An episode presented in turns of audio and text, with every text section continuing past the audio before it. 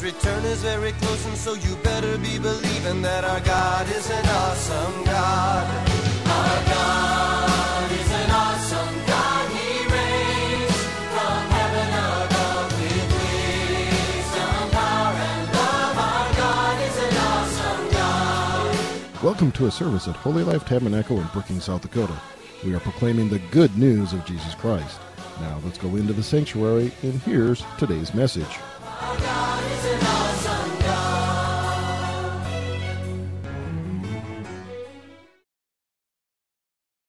It says I have. I can do what it says I can do. Today I'll be taught the Word of God. I boldly confess. My mind is alert. My heart is receptive. I am about to receive the incorruptible, indestructible, ever living seed of the Word of God. I'll never be the same. Never, never, never. In Jesus' name. Amen. God bless you. Welcome to people that also would join us online, and we welcome you from your homes or countries, wherever you're at right now watching. Uh, church people, we just bless you in Jesus' name, believing that soon we can gather face to face again and see you and give you a handshake or a hug. Hallelujah. But we bless you and thank God that you're safe and well in the name of Jesus. And those from other countries that would join us, we just welcome you to South Dakota.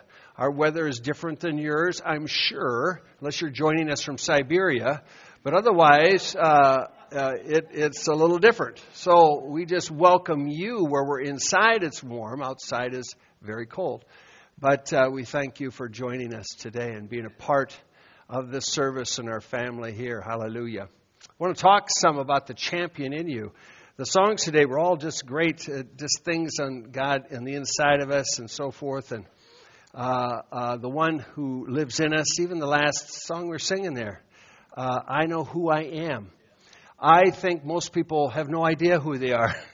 I think a lot of Christians have no, no idea who they are, that they're just kind of wandering through life, living life, struggling through life. Christians struggling just like the world in life, but have no idea uh, that if you're a Christian, you have a champion that lives on the inside of you. You have the King of Kings that lives on the inside of us. And so that makes us different. That, that changes the whole perspective of our lives. Do we still face adversity? Yeah, we're in a fallen world. We do. However, we face it now with, uh, in an overcoming way because of faith. We, we are overcomers in Christ Jesus. Sometimes I think people get the mistaken thing, uh, thinking that uh, if they're a champion, they never make a mistake. And that is so far from the truth. Everybody is just a person. So we live, we live in a place that we, we do make mistakes. We are just people. We, we might say something or do something that wouldn't, wouldn't be accurate or good or something like that. And yet God is bigger than your mistake. Amen? Turn to someone and say, God's bigger than your mistake. See, he's, he, that's why Jesus came, is to help us. If we could be perfect on our own, we'd never need a, need a Savior. But the fact is, we can't. There was no righteousness by the law. So we, we all need a Savior. If you're in another religion right now, I want to encourage you that the name of the Savior is Jesus Christ. And that is a name that is above every other name. And I want to encourage you, just in the quietness of your home or your car, wherever you're at, just to, just to speak that name. You can whisper that name if you're concerned about others hearing you, but you can just say, Jesus. Jesus. And I'll tell you what, when you speak that name, there's power in that name. And He'll come into your life, He'll come into your circumstances, He'll reveal Himself to you that He is a Savior and He's your Savior too. So you have to put your trust in Him for that to be activated. So, so we think of champions as someone who's never made a mistake. And of course, uh, you know, I go back to, I regress or digress to ath- athletes and so forth who've won championships. And uh, we've won championships. I've experienced that, and yet we make a lot of mistakes. We think of great athletes that are Hall of Fame athletes, and yet uh, shooting, say in basketball, they miss more than they make. But we don't think about that. Or baseball, we think, boy, he's a great hitter. He's a 300 hitter. That means he's missing more than he hits, all right? He's, he's on base less than he is on base, you know. So uh, we have to remember that. You think of great football players and so forth. that have great statistics, and yet they've lost many, many games. No one, no one is perfect. Uh, today, in, today in the, today's game, this this will date you. Based, uh, you could think of a lot of winters like this that a guy named Tom Brady is playing in this game. All right, but in the NFL draft in the year 2000, Tom Brady waited and waited and waited through the first round, through the fourth, through the fifth. Finally, in the sixth round, he was picked for as a quarterback. There were six other quarterbacks picked prior to him. So in other words, he could have thought, wow, people don't think of me as a very valuable player. And obviously, you're in the NFL draft, you're valuable. But, but most people think of the number one picks, you know, or the first round picks, you know. And Tom Brady was way on down the line, so he's the 199th person picked in that 2000 NFL draft. And he could have thought of himself as just a mediocre player, or he could develop himself. Folks, all of us are in a place of development. Okay? You're not who you're going to be yet. So we should always look at ourselves. I don't care how old you are. You might think, well, it's too late for me. It's not too late for anybody. We're in a place of development. And so, as we learn spiritually now, we learn the Word of God, we learn to walk in faith and so forth, we begin to experience more, and the champion in us begins to grow and develop. And we begin to think of ourselves in the right way. So, any person going into this game today, and, and believe me, they're all nervous. Sometimes you think, oh, they're pros. Nobody's nervous, you know, because people get up here sometimes and I'm really nervous. Everybody gets nervous, all right? So they're very nervous, and Tom Brady's playing in his 10th Super Bowl. He's already won six, all right, six rings, so he's got rings now for a second finger, and so forth. And yet they will be nervous, but all those people on both teams and both coaches and trainers and everybody there thinks, they think that they're going to win. A champion plans on winning. A champion doesn't plan to lose. Now, whether you realize it or not, you're already a winner because the winner lives in you. Amen. So, so many times what we're doing here on Sundays is just teaching people to win.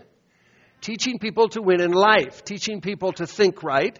Think, teaching people to think, you know, hey, you might have a bad day, but you get back up and you live the life and you can experience this abundant life that God has given to us.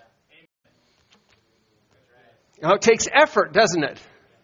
Some of us, you know, we'd think, oh, well, I've had a lot of bruises and so forth. And there's, there's people playing in this game today. Eh, you'd be shocked at how people get taped up, mended up, and so forth just to get out on the field. You think, are they going to walk all right? but they will. There was a quarterback in my day. My day, he had such terrible knees. His name was Sonny Jurgensen, and so I followed people like this. But he was, his knees were so bad, he'd go and play a game, and when he'd leave the locker room later, and later after the game and so forth, he always left in a wheelchair because he couldn't walk. His knees were so bad and hurt so bad, he'd leave in a wheelchair. And yet he'd get out the next week and he'd start practicing again. Of course, they'd give him cortisone shots and different things. He'd play in another game and leave in a wheelchair but he expected to win. Turn to your neighbor and say, You need to expect to win. Don't, God doesn't plan for a bad day for you. Amen. He plans for good days for us. The champion lives in us. Therefore, with his strength and his help, I can live this day in his victory. Now, it's not a question. I'm not to Wednesday yet. Why should I be thinking about Wednesday? Today is the day I got to think about, right? If we get ahead of ourselves, then all of a sudden, I don't have strength for Wednesday yet because it's not here. But I have strength for today. And of course, that's the trap the enemy gets us in. We're out, we're out there so far that we're worried about so many things. No, it's just, it's today. The game, the game is played today. The game wasn't played last Thursday. So what were they doing Thursday? They were preparing on Thursday. They were doing Thursday things. They have routines. They have routines that they follow and so forth. So you, you have to live this day for the Lord. Amen. And you know, if we don't, you know what it does? It sucks the life, it sucks the joy out of things, you know. So many times as Christians, we're, we look like we've been baptized in pickle juice, you know. Life's kind of like this, you know. And I used to think of the word fundamental, which meant no fun. Christians have no fun. That's not true. And Roger was talking today, even in Sunday school, about this too. But you know, life has to have some fun in it. Amen? Life has to have things, we call it downtime or whatever, but just something that you're doing. You're enjoying life. Should enjoy life. And you have to stop and think now. There is a champion that lives on the inside of you, and his name is Jesus. So when I look to him, all of a sudden I begin to draw this strength from heaven. Of course, it's on the inside of me, but I begin to draw this strength and I become stronger on the inside because of his help. Well, let me just scoot along here. 2 Timothy 3. Some, just some scriptures. You know, a coach, a coach recognizes potential. So, so uh, a coach will look at a person, could look at a quarterback, develop that person, so forth. But that's the same thing spiritually. God looks at you and sees potential. So the scripture is profitable to us, all right? It's given by inspiration, it's profitable. But it shows us reproof, correction, instruction, and righteousness, that the man of God may be complete or equipped. So the coach is instructing, correcting, encouraging that athlete, that person, at least a good coach. You find some coaches, they're just yellers.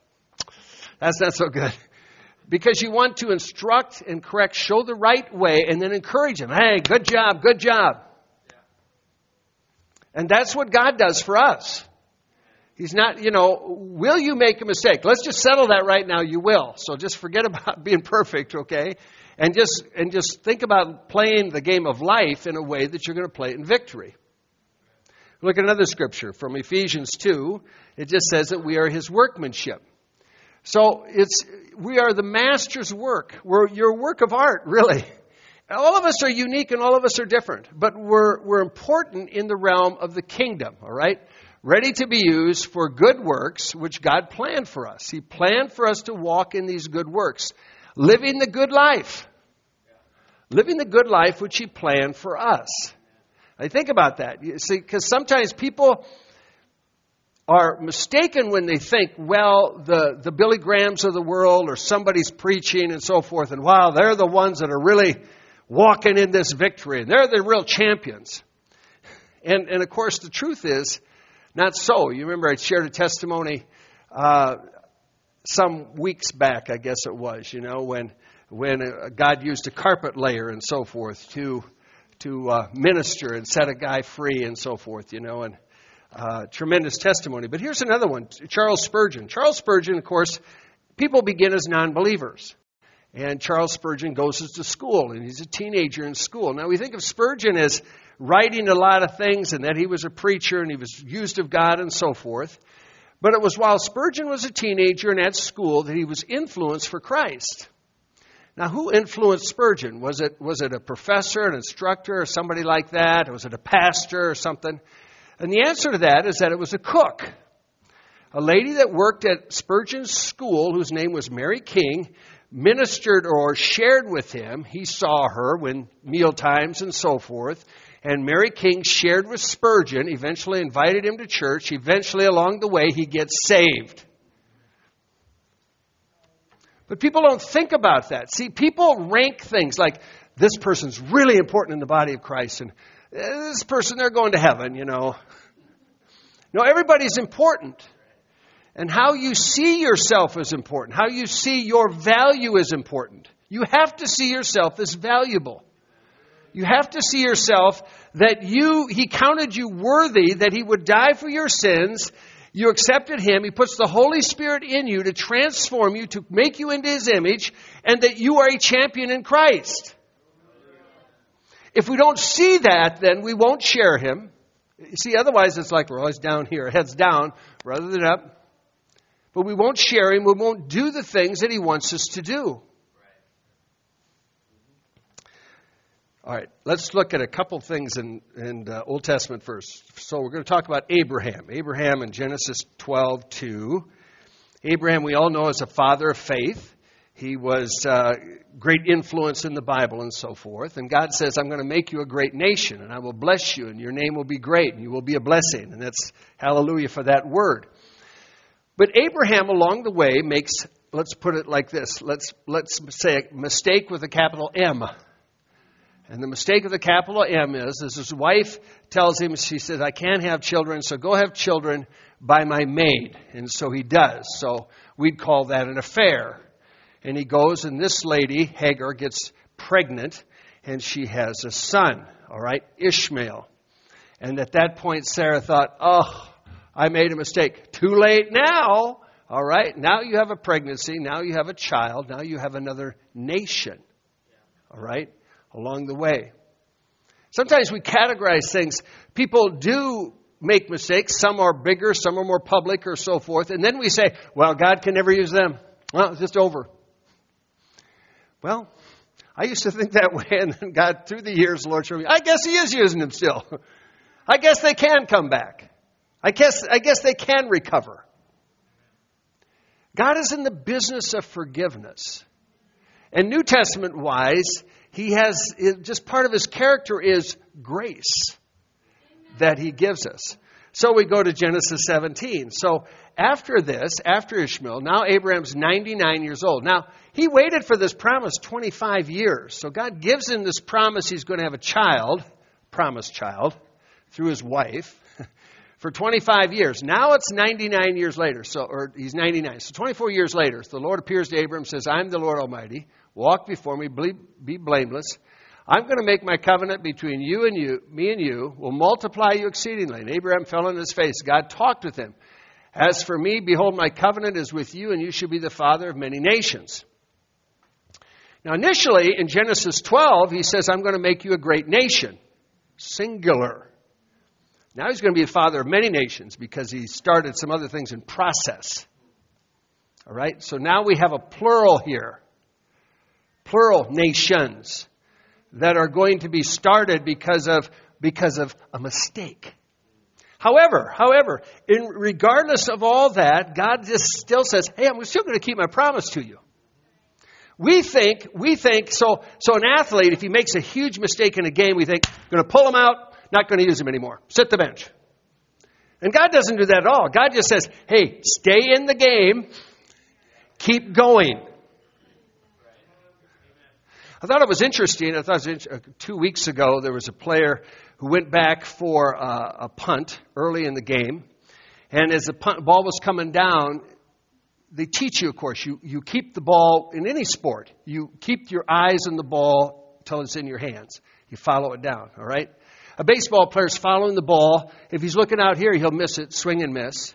The basketball player's got the ball, he's looking at the basket. And in this case, the guy, the ball's coming down. This guy is very experienced. The ball's coming down. As it's, as it's coming there, he took his eyes here because he saw was coming, juggled the ball, and lost it at like the four yard line. And you would think, wow, big mistake. And what did the coach do? Now they, they, the other team scored some points. But the coach turned right around and says, Okay, this is our next series of plays, and I want you to throw it to that guy right there. I want you to throw it to him. The very next pass was to him that he caught, that he made great yardage on. And he actually said to the coach later, said, Wow, you went right back to him. He says, That's how you forget about things. Amen. You stay in the game, you go right back to him again, and you make a play. Amen. You don't sit him down. You don't say, I'm not going to use you anymore. God never wants to sit us down. He saved you to serve. He puts His Spirit in us, empowers, empowers us so that we can be lights for Him. No matter what age. Turn your neighbor and say, He's not through with you yet. Not through with you yet. In fact, He wants to keep developing us. I'm always realizing I'm kind of in this training room. I'm in, I'm in this program of the Holy Ghost or School of the Holy Ghost, and I'm learning things all the time.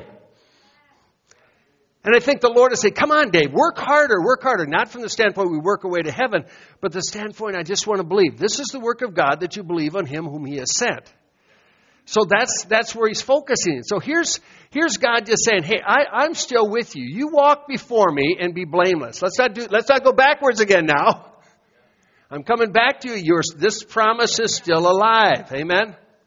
So let's, I think we got another verse there. So it says, uh, uh, is there verse 5? Maybe not. No longer your name be Abram, but it'll be Abraham. I've made you a father of many nations. I will make you exceedingly fruitful. I will make nations of you. Kings shall come out of you. I'll establish my covenant between me and you. So God just said, Hey, I'm still with you. We're still on plan A here, regardless of the circumstances.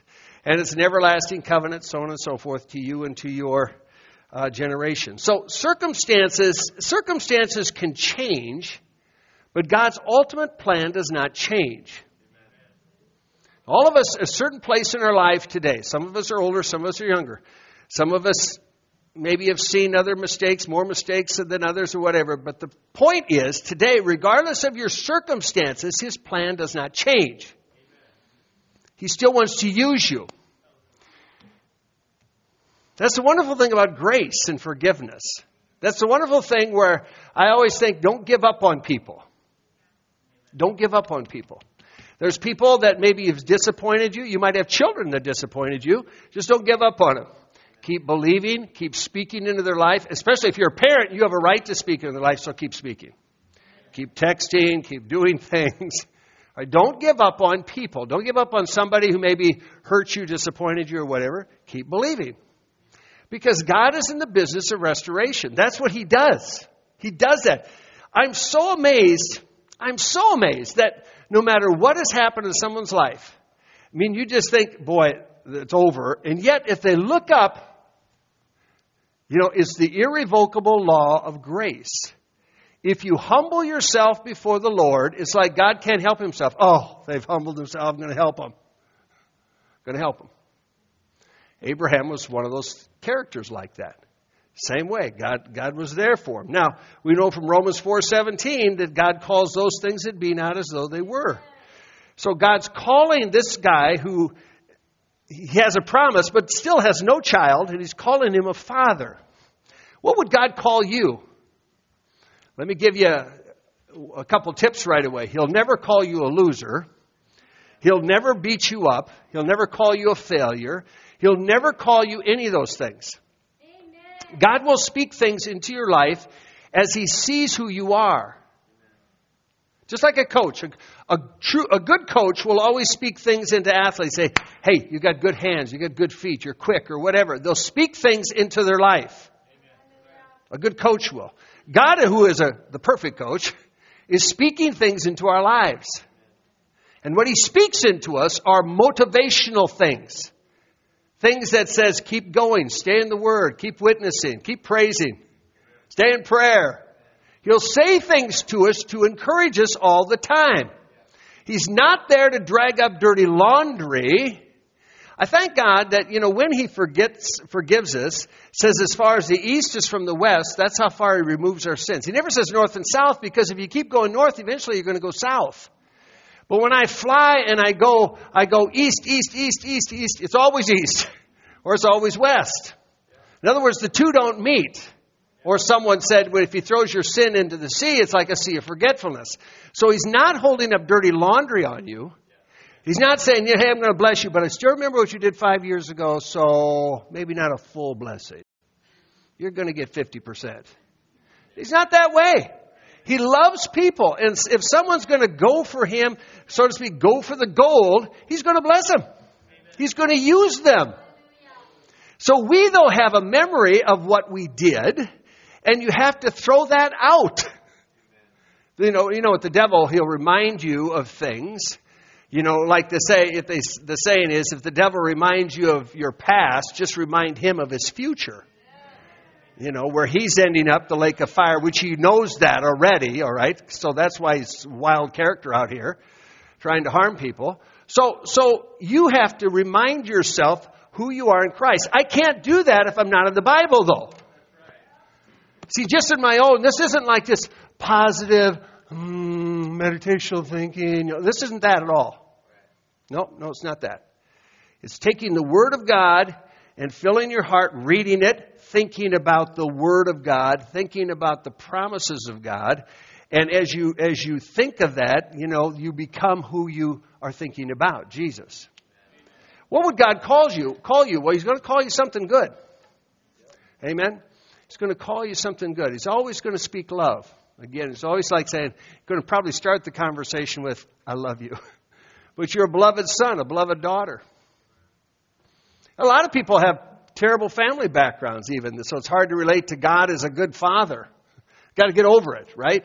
Not like your dad was, say, or your mom, whatever. He is a good father. He cares about you. So Genesis 17 then. So Abraham, Abraham comes to a place. God says, Your, your wife's going to have, changed her name to Sarah. And says, uh, I'm going to give you a son, and I'll bless her. She'll be a mother of nations also. Kings of people shall come, come from her. Now, look, notice Abraham. Verse, I like this, just honesty. Verse 17. Abraham falls on his face and he laughs. I mean, I mean, uh, you're not going to offend God. Sometimes people get angry at God. Sometimes someone laughs at God. Not laughing to mock him, but laughing like, oh, you're kidding. How can this happen? You know? So that was one of those cases. Abraham falls in his face, falls in his face and he laughs. He says in his heart, Shall a child be born to a man who's 100 years old? And Sarah's 99 or 90 years old? Are you kidding? So, so, uh, in, in, let's be honest, I think sometimes promises come to us and we kind of brush it off like, oh yeah, right. Right, sure. And God doesn't want us to brush off a promise. If you're reading the Bible, when I read the scripture, there's lots of things that I see that are promises, and I can put my name in there. And God doesn't want me to go too fast. He wants me to personalize it. Hey, did you get that, Dave? Did you get that? That's for you. And I can think, well, hey, it's kind of late for me. I'm getting a little older here. No, no, no, no. That's for you. Abraham's 99. His wife's 90. He's laughing at the promise. Now, he got over the laughter pretty quick because God was serious, right? So, so he understands, he understands that the promise is for him. Now, notice what it says, verse 18 and following. So Abraham says, Oh, no, no. Ishmael's the seed. So he's still back here just saying, You know, I know I made a mistake, but hey, let's take him. He, it's not going to happen with Sarah, trust me. But let's take him. That, that's the seed. So he says, let, let it be that way. And God said, No, no, no. Sarah, your wife, is going to bear you a son. And you'll call his name Isaac. I'll establish my covenant with him, an everlasting covenant. So, so here God says this. Now, let's go to the book of Genesis 18. There's a few things that pass on in between there, but now the angels come, and here's Sarah. And the angel said, Where's Sarah? And he said, Well, she's here in the tent. And the angel said, I'll certainly return to you according to the time of life. I always like this thing here. The time of life, we, we know today as nine months. All right? Nine months as far as pregnancy, as far as in a woman, for a human. Your wife's going to have a son. So I'm going to return in nine months. She's going to have a son. Now, Sarah's listening, listening to all this, this conversation. And, and Abraham and Sarah, well advanced in age, like the term well advanced, uh, they were. Uh, she'd passed the age of childbearing, no longer that way. And she laughs within herself. And she said, I'm, I'm growing. I'm an old lady. Am I going to have pleasure now, Sarah, the Lord, my Lord, also being old? Uh, let me just say this relationship in a couple should be pleasurable. I'm just going to say that for you adults.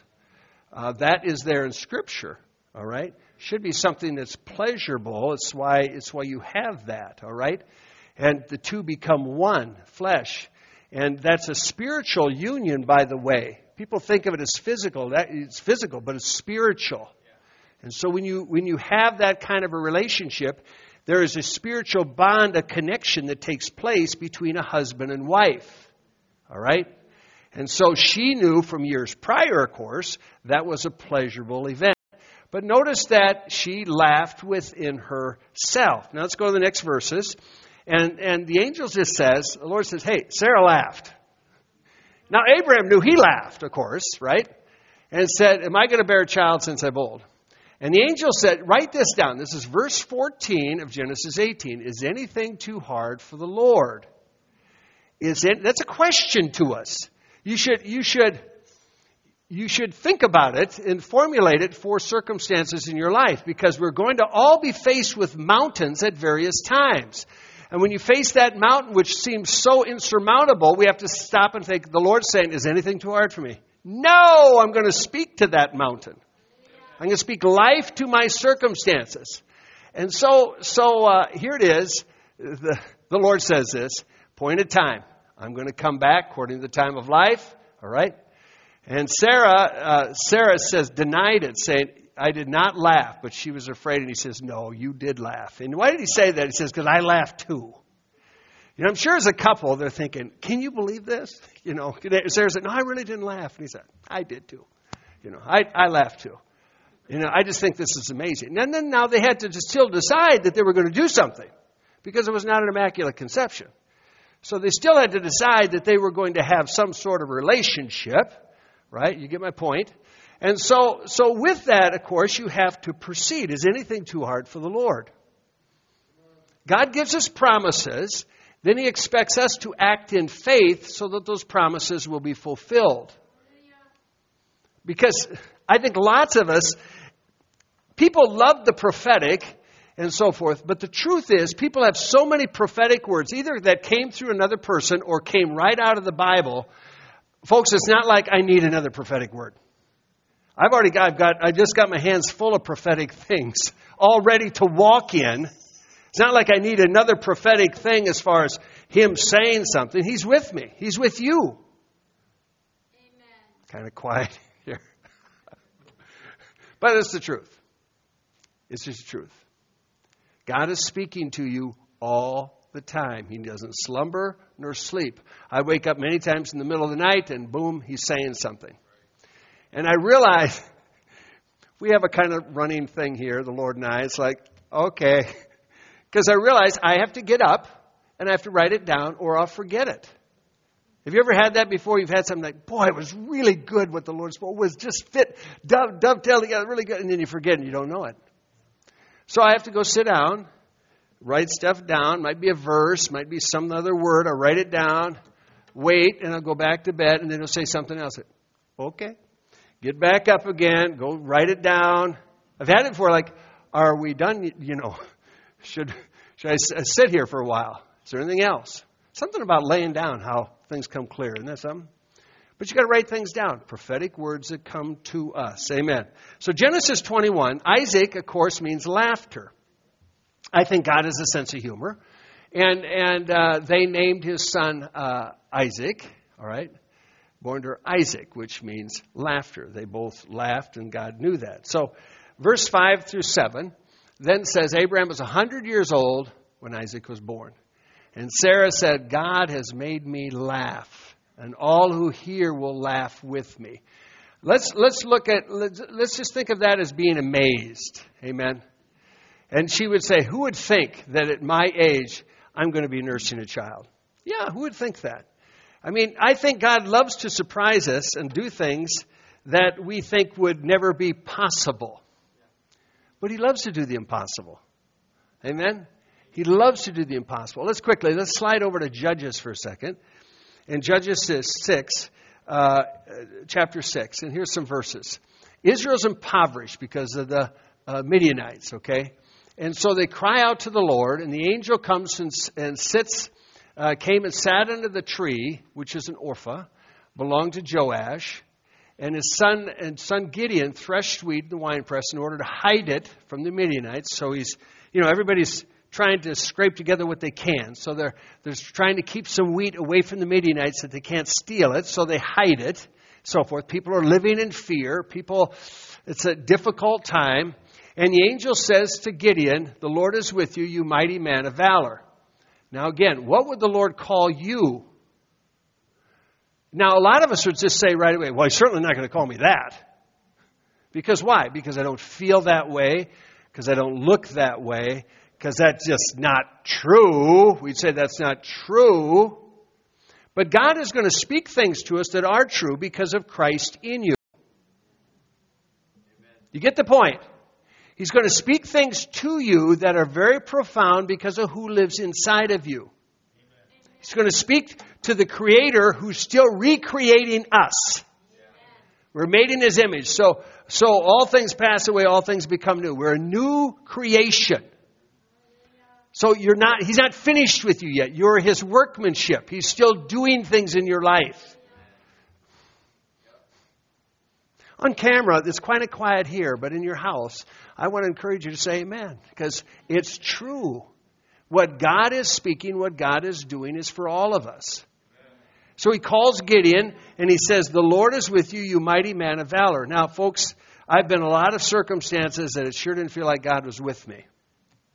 But the truth is, especially when we look at the New Testament, he's never away from us. He's never far from anywhere. He's never far from a sinner. If a sinner calls out to his name, he's there to get saved.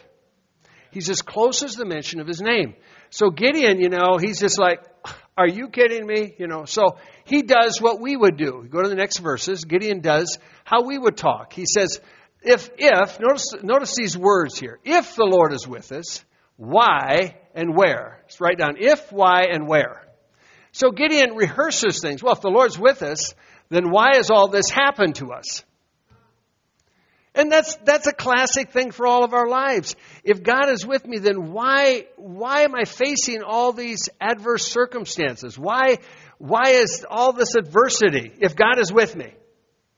Because we, we stop and think, we think, if God is with me, I'm not going to have any problems. And the scripture actually never says that. Never says that. Peace is not based on no problems. Peace is based on the person, Jesus Christ. It's based on a relationship. So there might be all hell going out on uh, out here in the circumstances, and yet on the inside I can have peace. Amen. Very profound. So he says, if the Lord's with us, why is this happening? Here's the next one. Where? Well, where's all his miracles? Our fathers told us about. Don't you? Can't you hear that? Where's the miracles? We've heard about these things. We've heard about revivals. Well, where is it? So our, our circumstances can betray us because I'm looking in the natural and I assume then that nothing is happening. Where's his miracles? If he's with us, where's the miracles? And then, of course, the last one, uh, uh, well, if he's with us, why has this happened? Where are the miracles? Okay, that was it. And then he said, Did not the Lord bring us up from Egypt? Classic. Israel always looked, the nation of Israel always looked back in thinking like, why did we come out of Egypt? As if they didn't have troubles there. They're oppressed and so forth, but they forget about all their oppression. The Lord, even now, this is his conclusion. The Lord, now he's talking to an angel here. Now the Lord has forsaken us and delivered us in the hand of the Midianites. God has forsaken me. I'm in the hand of the enemy. We can think the devil is running over us, causing all kinds of problems. That was his feelings. Those are very real. I've had feelings like that, just being honest, all right? We're not perfect, so I've had these feelings like, oh boy, sure, Lord, sure you're doing all these things, right? So we go to the next question. So he has many questions and so forth, but I want you to notice that, that uh, do we have verse 14 there?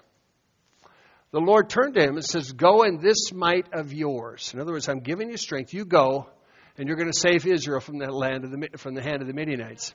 Now, you should understand from one verse to the next verse, God never answered him.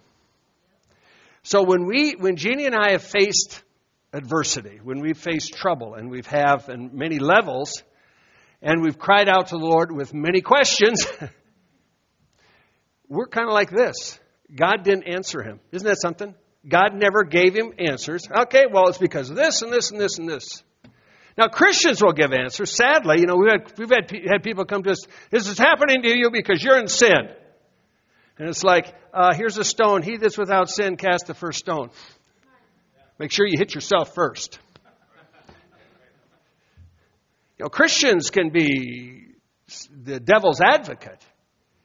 So, so God never answered Gideon. There's no answer.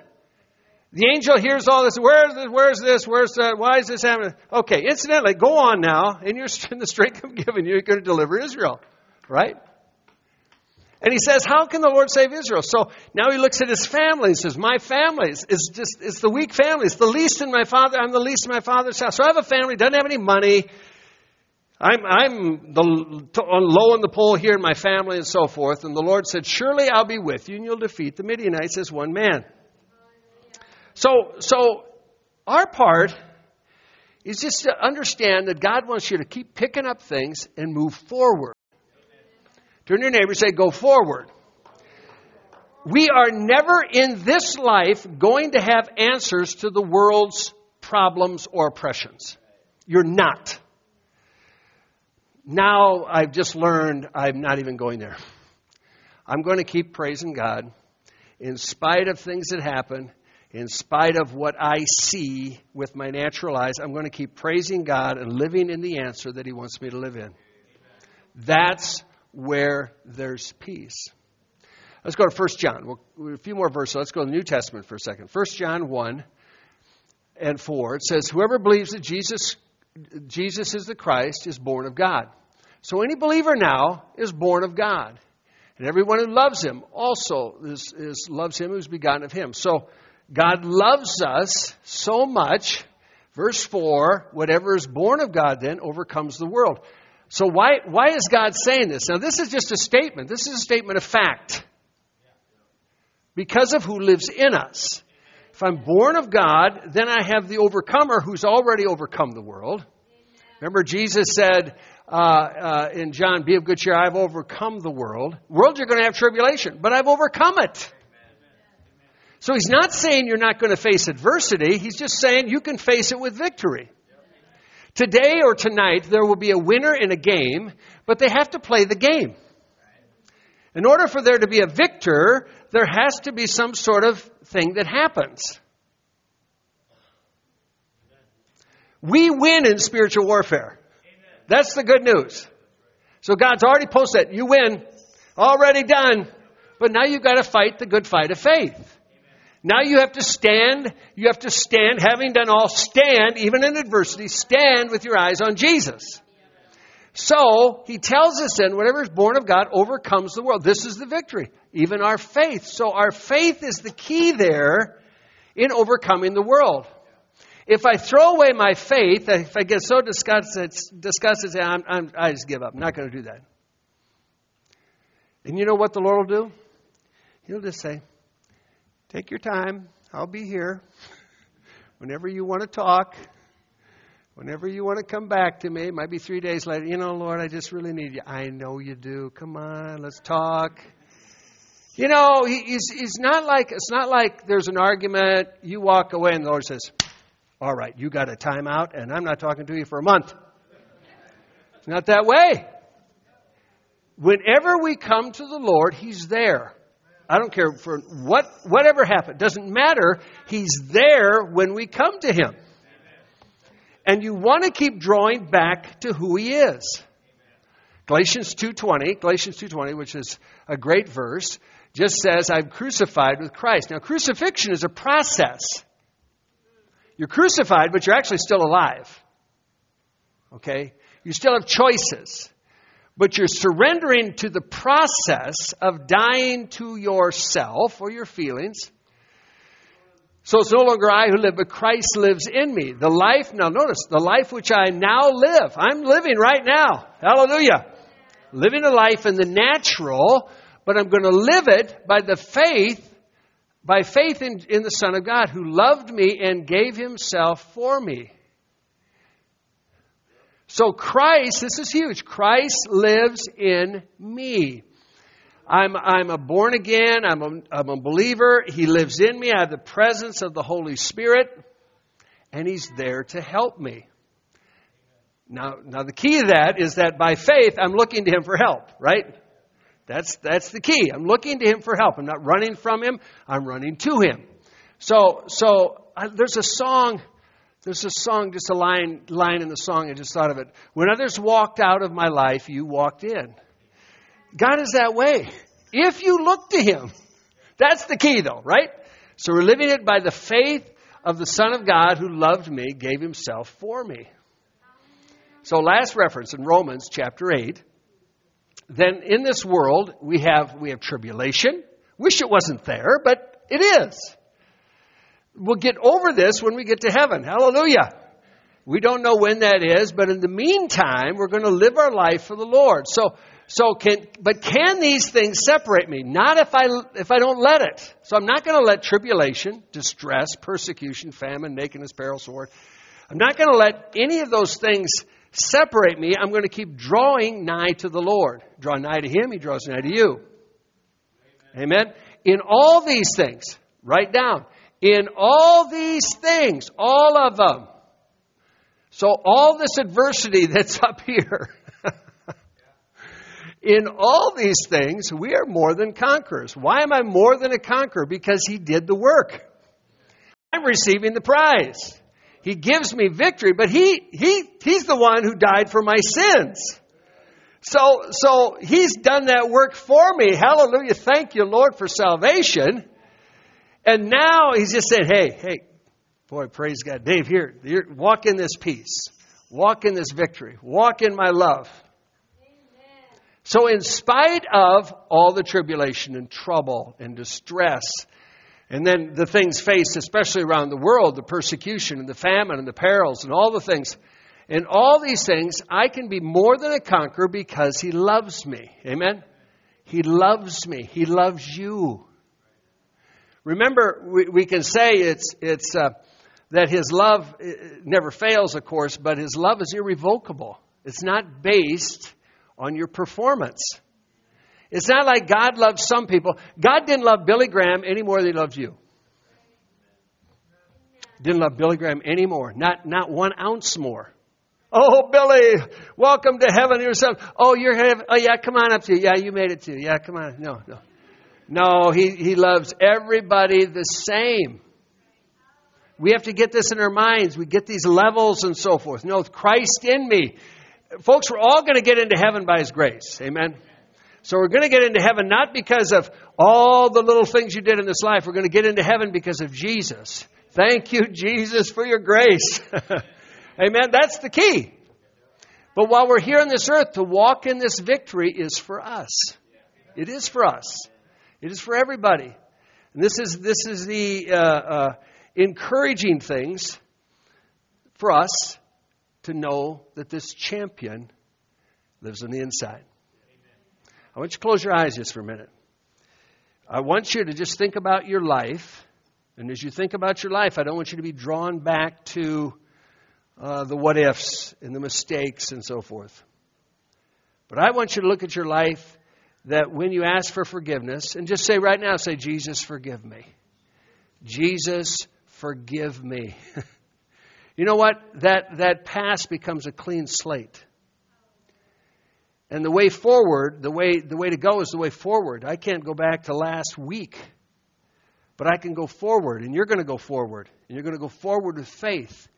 And you're going to go forward with your trust. And you're going to go forward knowing that the greater one lives on the inside of you. And you're going to go forward knowing that good days are in front of you. I don't want you to look at the bad stuff. We all face things. Some, at certain times, it's bigger than other times.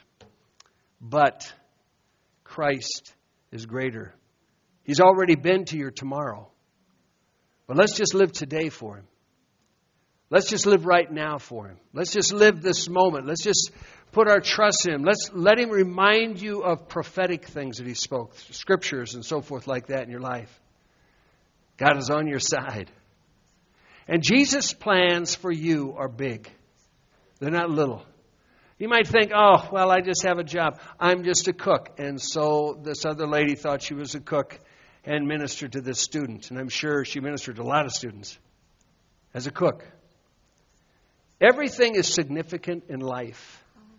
Your life is significant. Your time in this part of history, 2021, is significant. And He wants to use you for His glory. And I want you to say, put a hand up a second because it's just sign of surrender to say, Lord, I surrender to you. Lord, I surrender to you. I woke up the other night just singing this song. I surrender all. I surrender all. All to thee, my blessed Savior. I surrender all. And I just was singing that. My spirit was singing that. But it's a good place to be in. I surrender, Lord. So just say, Thank you, Jesus. Thank you, Jesus. For working your will in my life. Working your will in my life. Thank you that I am your workmanship. Thank you, I am your workmanship. Thank you for living in me. Thank you for living in me. Thank you for this treasure. Thank you for this treasure. Thank you that you've already overcome. Thank you, you've already overcome. And so, Lord, I thank you today Lord, I thank you today that I am an overcomer, that I am an overcomer. that I will walk in the victory I will walk in the victory that you give me. that you've given me. Thank you, Jesus, Thank you, Jesus, for wrapping your arms around me even now for wrapping your arms around me even so now I can walk in the Spirit. so I can walk in the Spirit. In Jesus' name. In Jesus' name. Amen. Amen. You amen? Amen. Hallelujah. Amen. Wasn't Amen. that an awesome word? Hallelujah. Amen. Thank you, Lord. Thank you, Jesus. Thank you for that word, Lord. Thank you, Lord. Yes, I'd Lord. like to